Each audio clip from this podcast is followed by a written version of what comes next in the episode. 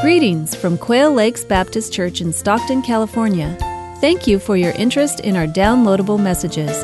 Our more recent teachings, such as Pastor Mark's current sermon series, are always available on iTunes. However, for a more comprehensive offering of Quail's Bible-based teachings from Pastor Mark and others, we offer an extensive archive of downloadable sermon M P threes on our website, as well as information on our fellowship and our ministries. Please visit us online at w w w dot q l b c dot org. These messages are also available on C D or cassette. For more information, please call our church office at two zero nine, nine five one, seven three eight zero. We trust you will be blessed and edified by what you are about to hear. Thank you for listening.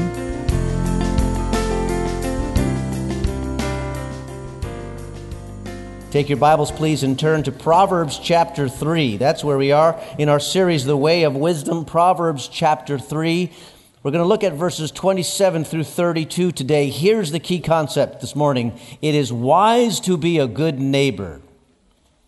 Today we're talking about wisdom in the neighborhood. And this is what some people love about the Proverbs, is how practical they are, how down to earth and really everyday life they, they show us how to live.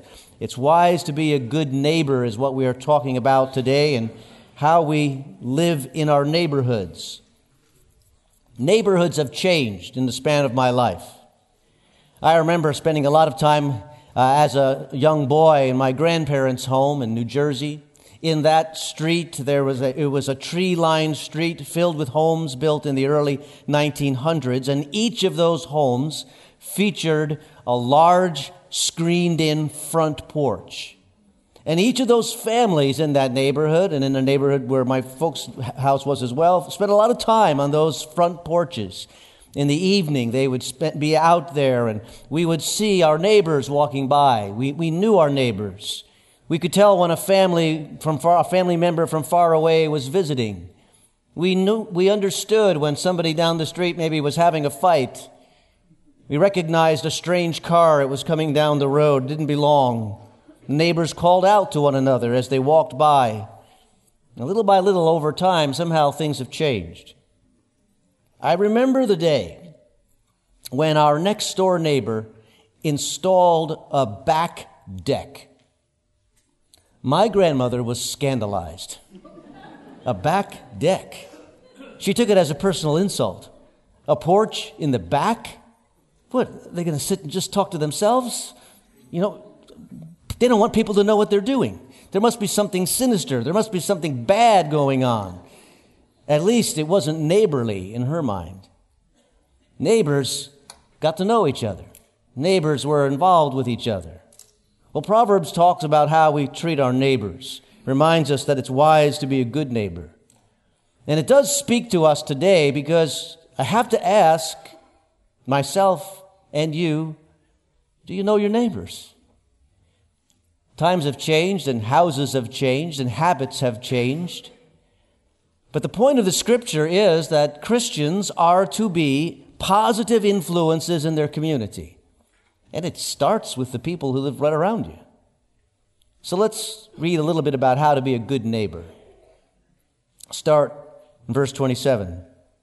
Do not withhold good from those who deserve it when it was in, when it is in your power to act. Do not say to your neighbor, come back later, I'll give it tomorrow when you have it with you. Do not plot harm against your neighbor who lives trustfully near you. Do not accuse a man for no reason when he has done you no harm. Do not envy a violent man or choose any of his ways, for the Lord detests a perverse man, but takes the upright into his confidence. Solomon reminds us that what we believe ought to make a difference in the way that we live to the, in the people with the people who are closest to us, our families and our neighbor. The word we translate neighbor there actually has a range of meanings. It can mean friend, it can mean anyone that we have a, a relationship with. And the point is that life is filled with opportunities to do good. Do not withhold good. I read a story recently about a man who fell into a pit. And a kind-hearted person walked by and said, "Oh, I feel for you down in that pit," but did nothing to help him out. A smart person walked by and said, you know, it's logical that eventually somebody would fall in this pit, but didn't help him out. The legalist scoffed and said, only bad people fall into pits. The newspaper reporter wanted an exclusive story on the pit. The tax assessor wondered if the fees had been paid on the pit. The fire and brimstone preacher declared, you must deserve the pit. The positive thinker said, don't worry, the pit is all in your mind. Believe in yourself and you'll get out of the pit. The critical man said, you call this a pit? You should see my pit. Finally, a neighbor came by and climbed into the pit and said, you know, I've been here before. Let's get out together. Be that neighbor. Don't withhold good when you can give it. Part of that is a willingness to share, a willingness to, to give what we have. Do not say to your neighbor, come back later, I'll give it tomorrow, when you have it with you. The Apostle John picks up that same theme in First John three. If anyone has material possessions and sees his brother in need, but has no pity on him, how can the love of God be in him? Dear children, let us not love with words or tongue, but in actions and in truth. Here's the principles of being a good neighbor. Help all you can. But do you notice there's some subtleties in verse twenty-seven? Do not withhold good from those who deserve it, when it is in your power to act. Do you notice from those, for those who deserve it? That's the N I V's rendering. Does it mean that some people won't deserve it? Does it mean that we're meant to make a determination on who deserves it and who doesn't? And if so, how do we make that judgment? What's the criteria? How do we test their worthiness? Interestingly enough, Jesus actually spends some time talking about being a neighbor. In Luke chapter ten, the parable of the Good Samaritan, where the Samaritan is the one who sees the man on the side of the road and bandages him up and takes care of him as, other, as others walk by, Jesus is actually telling that story in response to a question, the question from the expert in the law, and the question is, who is my neighbor? Basically what he's asking is, who do I have to be nice to? How far does that go? And he tells the story about this Samaritan. Shockingly, the Samaritan who they looked down on was the person who helped out. And then Jesus turns the table on that expert of the law and asks him this question. Verse thirty-six, who acted like a neighbor? And the answer is the one who has shown him mercy. The impression is that not only do we need to draw a wide circle as we determine who our neighbor is, we need to draw that circle wide in terms of who we act neighborly toward. But when you come to this verse in verse twenty-seven, even though the circle should be wide, it seems that Solomon is saying it's not universal to those who deserve it. The implication is there will be some who do not. So the question is, who does not? And that answer actually is found in the sweep of the book of Proverbs. Because throughout the book of Proverbs, there are two examples of individuals who do not, for reasons we'll explain in a moment. And those individuals are labeled the sluggard and the leech. The sluggard is the lazy person who will not work though they can to meet their obligations and needs. Proverbs six nine says this, how long will you lie there, you sluggard? When will you get up from your sleep? Paul refers to the same kind of person in Second Thessalonians. For even when we were with you, we gave you this rule, if a man will not work, he shall not eat. The sluggard is that sinfully lazy person, just takes advantage. The other person is the leech. It's a little different. Verse, uh, Proverbs thirty fifteen, the leech has two daughters, give and give. It could be translated this way. The leech has two daughters who are always saying, give and give. Either way, you never give enough to the leech. They are always taking, always sucking more out of the system. The sluggard is sinfully lazy. The leech is sinfully a compulsive taker who will never be satisfied. So we help where we can, but there are some situations where Solomon advises us wisely that you ought not to help. And those situations where you ought not to help is when your help will end up hurting. Here, your help will be confirming these bad behaviors. See, Solomon is wise enough to know that not all needs are created equal. We need to have a strategy as giving persons how we can give in a way that really, truly helps. This is not to get out of helping. This is not to make excuses. It's some, it's just simply to be strategic. And in our culture today, there are people who are coming around to this realization, trying to figure out the best way to com- confront the issues of a society that has many, many needs. And smart people who write books on this stuff say that we need to determine what requires an immediate relief or a short-term rehabilitation or a long-term development. In fact, those are the three categories that the writers describe. Relief is when the need is urgent. Temporary provision must be provided. The Good Samaritan bandaging up that man on the side of the road literally stopped the bleeding. That's relief. It must be a part of our strategy. But secondly, rehabilitation. That's when the need is chronic. That's helping to see that the person doesn't come into that situation of urgent need again. Maybe it's teaching them new ways of living. In that story, maybe it's saying to the Samaritan, uh, to the to the, the man who was beaten up, you know, don't go down that stretch of road that's so dangerous all by yourself. And then there's development, the long-term plan of training the needy and establishing systems around those for whom we are concerned that will lift them up so the needs don't recur. If we only use relief and never get to rehabilitation or development, our help long-term may be hurting, and we should think that through. So right now, in the state of California, we're in a crisis with the homelessness around us, right? We need all three of those efforts. We need relief for those emergency needs. We need rehabilitation, and we need development of systems that will long-term solve the problem. Help all you can, Solomon is saying, but make sure in your helping you're not hurting more. But there's still another subtlety in this verse, verse twenty-seven. It says, when it is in your power to act. The Bible is such a realistic book. The implication is it's not always in your power. Why? You are not all-powerful. And you are to keep your priorities in mind. Don't use this as an excuse not to help, but use this as a way to help wisely. God places priorities in all of our lives. First circle of priorities, your family, those who are nearest and dearest to you. If you're known to be a person of great charity and involvement with the needy, but you can't provide for your family, your priorities are out of whack. So it's a little complex. And with great depth that Solomon says, do not withhold good. But there's a second portion of this. In terms of being a good neighbor, number one, don't withhold good with these wise provisions in mind. But secondly, don't be hurtful either. Verse twenty-eight, do not say to your neighbor, come back later, I'll give it tomorrow when you have it with you.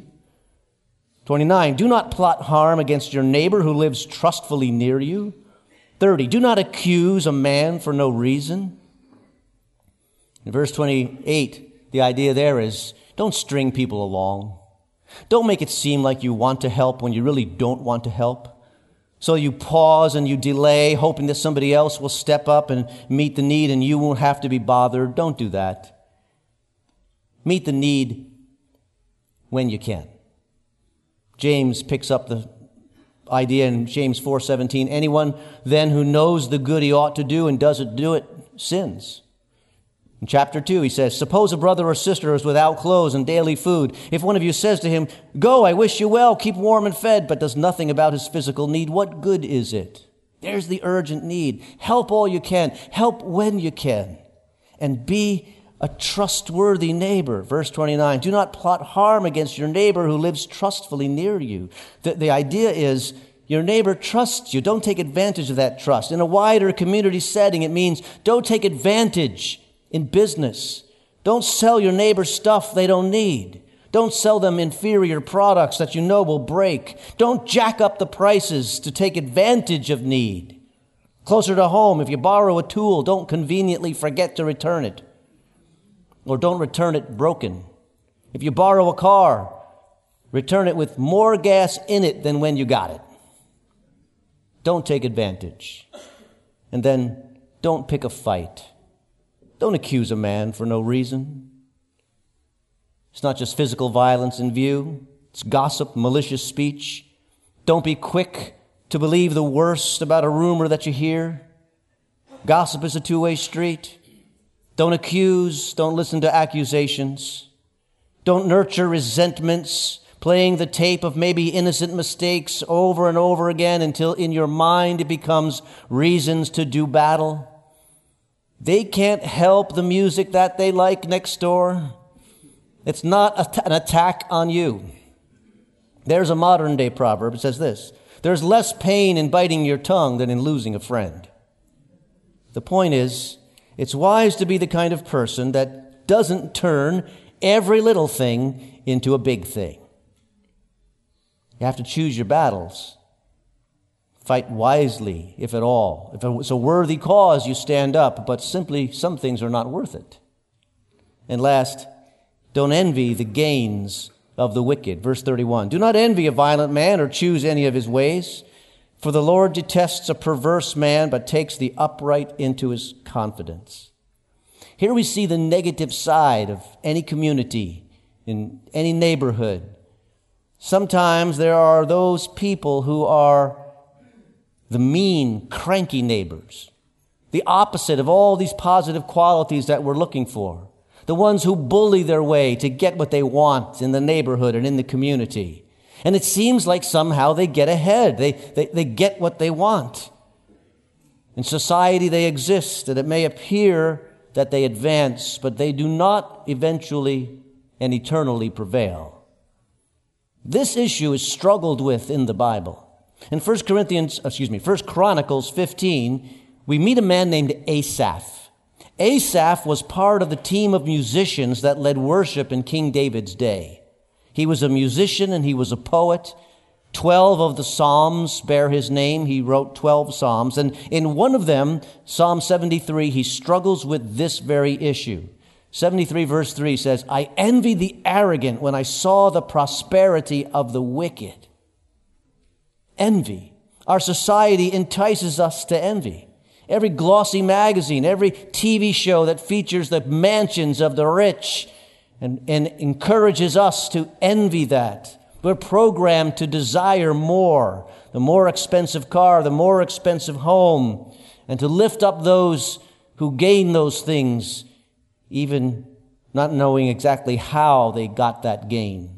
Asaph saw the wicked prospering, and it caused him to waver. He was envying. One man tells the story of trying to eradicate a nest of stinging ants in his backyard. He was afraid that these stinging ants would, would sting his children as they played in their sandbox there he had he installed for them. So he put out these poison pellets that the ants would think were food, and they would take them back to their nest, and, and he would eradicate the stinging ants in so doing. He said, I, and I watched the process, and, and what I saw was that actually was working, but another group of ants came over and started taking those pellets as well, thinking that they were food. And all the while, as they were taking what the others had, they didn't realize that they were poisoning themselves. Envy is like that. That's what envy will do. Here's envy's logic. Asaph again, verse thirteen. Surely in vain I have kept my heart pure. In vain I have washed my hands in innocence. And why am I so silly as to do what is right and be left behind? Purity seems silly once you're caught up in envy. It's silly for a dating couple to pay rent on two places instead of living together and saving the money. It seems silly not to cheat the customer when you can get away with it. After all, it's about the money. It seems silly not to pad the expense account. Nobody will ever know. And Asaph had to work through this, and thankfully he did. Here's towards the end of the psalm. If I had said I would speak thus, I would have betrayed your children. When I tried to understand all this, it was oppressive to me till I entered the sanctuary of God, and then I understood their final destiny. Asaph had to work through it. And sometimes the way of wisdom is to keep your mouth shut until your mind clears. That's what Asaph had to do. He listened to God. He participated in worship. He got centered on the Lord. He turned his attention away from the envy to the things of God. And he was able to rejoice in what he had in the Lord himself. Back to our, our proverb. Do not envy a violent man. Do not choose any of his ways, for the Lord detests a perverse man, but takes the upright into his confidence. Those people who seem to be getting ahead are on slippery ground. They're never satisfied, always fighting their way to the top, and when they get to the top, the question is always, is this all there is? It's always the same. Don't envy that. Don't go after that, for you're a follower of Jesus. Verse thirty-two, the Lord detests a perverse man, but takes the upright into his confidence. We live in a culture that is obsessed with networking. Getting the right relationships, meeting the right people, to get the right conversations, to open the right doors. Here Solomon tells us this is the ultimate network, the best relational circle you can prob- possibly find. The Lord takes the upright into his confidence. That's what we want to be.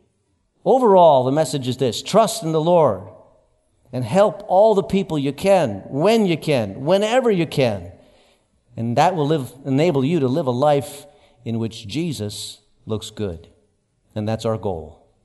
Let's pray together. Lord Jesus, we thank you that you give such practical advice through your word. And Lord, we can think of situations in real life, in our neighborhood, in the way that we live, the people we see, those folks that we drive by.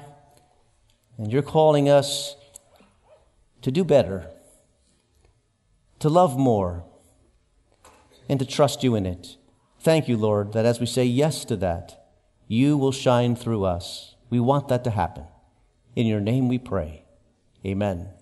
Amen. Maybe you're here today and you need a, a prayer. There's a situation in life for which in which you're struggling, and the prayer would be appreciated. In just a moment, we'll be leaving this place, but over here by the table, by the organ, we have prayer counselors who will wait and pray for you. You slip forward. But before we do that, let's all stand together and have a prayer. And before we pray the benediction, let's sing a song. Song goes like this. Maybe you know it. It's a short chorus. In my life, Lord, be glorified, be glorified. In my life, Lord, be glorified today. Now you've all learned it. Let's sing it again. In my life, Lord, be glorified, be glorified. In my life, Lord, be glorified today. Lord, as we leave this place, we pray that that continues as our prayer throughout the week. That you are glorified in the things that we do, the words that we say, the actions that we take, that we would demonstrate that we are loved by you and that your love would radiate through us to others. Bless us as we leave, we pray, in Jesus' name. Amen. God bless you. Thanks for coming today.